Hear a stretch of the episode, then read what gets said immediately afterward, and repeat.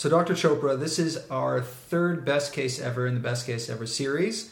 This one's going to be released before our episode on headache, pearls, and pitfalls. So, Dr. Chopra, let it rip. Let us know what your best case ever is.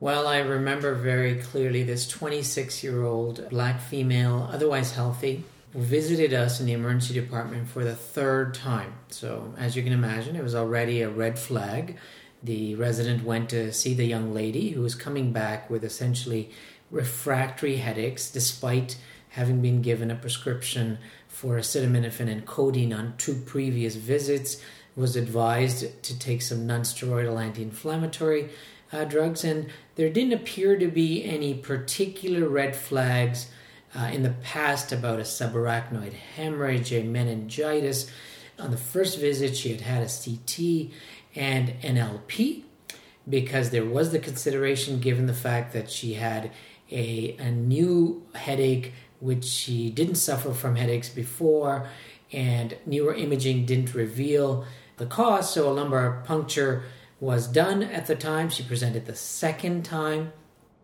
afterwards and was treated as a post lp headache Hmm. even though reading through the notes of her second visit it certainly didn't seem like she had much of an improvement with the analgesia that she was given on the second visit.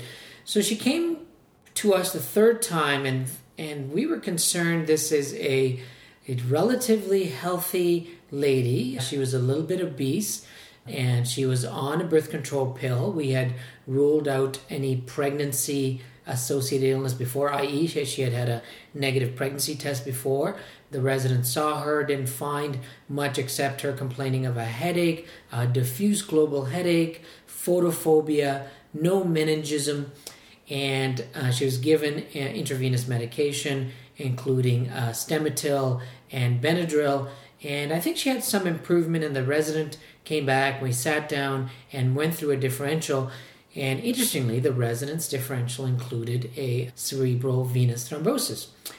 I must admit, I wasn't particularly keen on going ahead with a second lumbar puncture because right away in my mind, that was the first thing going, oh, here we go. She's a fairly large lady. It's going to be a different LP. But we decided we know very well that some of these people may have the, the disease, uh, having high opening pressure. So we went back to the emergency chart and I said, listen, if the first LP documented a completely normal opening pressure, then I think we could have the pretest clinical probability would have been so low we could essentially exclude the diagnosis. Of course, as is often the case, we found no documentation of anybody recording the opening pressure. We had to assume nobody actually checked it. We looked through the first two notes and it said nobody actually looked in her fundi and nobody actually checked her visual fields because she was so photophobic. The key thing was make her better, which I realize is a paramount treatment for us in the emergency department, make our patients better. But I think we missed out on the differential diagnosis.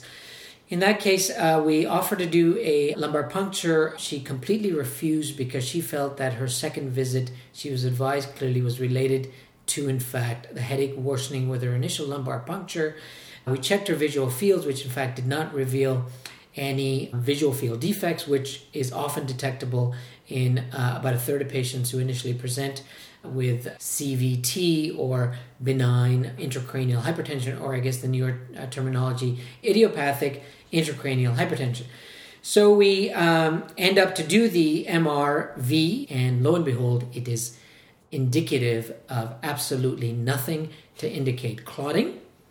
And the neurologist came down, we put our heads together, and they we in fact did convince her to undergo the lumbar puncture. We had a good visualization of her fundi, which clearly showed papilledema. Her opening pressure was about 45. The neurologist drained some little excess CSF fluid, put her on some acetazolamide, and a discharged her home with appropriate analgesia and a three and six month post neurology clinic visit indicated by her discharge notes that she was doing very well. But I must say, from what I was told by the neurologist, she was lucky not to have permanent visual field defects, given the fact that it took a couple of weeks to make the final diagnosis. And I think that case has always stuck out in my mind that it is not enough just to do a CT and an LP and be satisfied that you've excluded all serious pathology. Great headache case.